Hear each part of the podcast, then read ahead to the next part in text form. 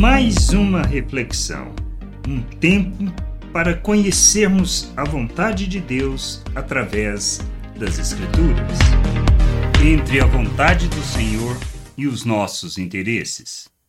Alguns se acham merecedores e dignos do reino de Deus e o desejam segundo a sua perspectiva e no cuidar dos próprios interesses, e não entendem que não se trata disto. Jesus veio para os seus, mas estes não o receberam, como podemos observar na história que ele conta em Mateus 22, no versículo 1 ao 3. De novo, Jesus lhes falou por parábolas, dizendo: O reino dos céus é semelhante a um rei que preparou uma festa de casamento para o seu filho. Enviou seus servos a chamar os convidados para a festa. Mas estes não quiseram vir. Por que não quiseram vir?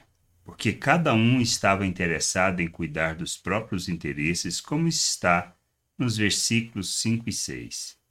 Mas os convidados não se importaram e se foram, um para o seu campo, outro para o seu negócio, outros, agarrando os servos, os maltrataram e mataram. O que temos que entender com relação ao reino? Não o vivemos e nem dele fazemos parte quando pensamos que primeiramente possamos cuidar do que nos interessa neste mundo, pois não é isto.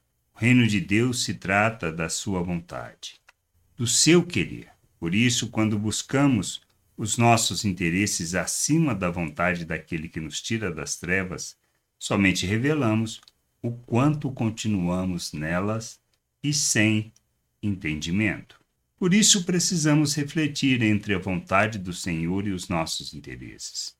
Pois quando buscamos primeiro o que nos importa e que está relacionado a este mundo, mesmo que sejamos religiosos, estamos fora da vontade do Senhor e não se trata da nossa religiosidade, mas o quanto o nosso coração tem a vontade do Senhor em primeiro lugar ou não.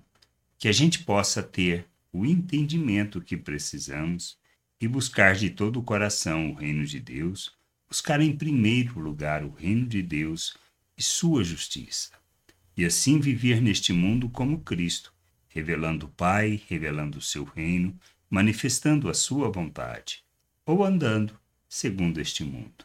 Que a gente possa ter o entendimento e buscar o conhecimento do Senhor para compreendermos como devemos viver.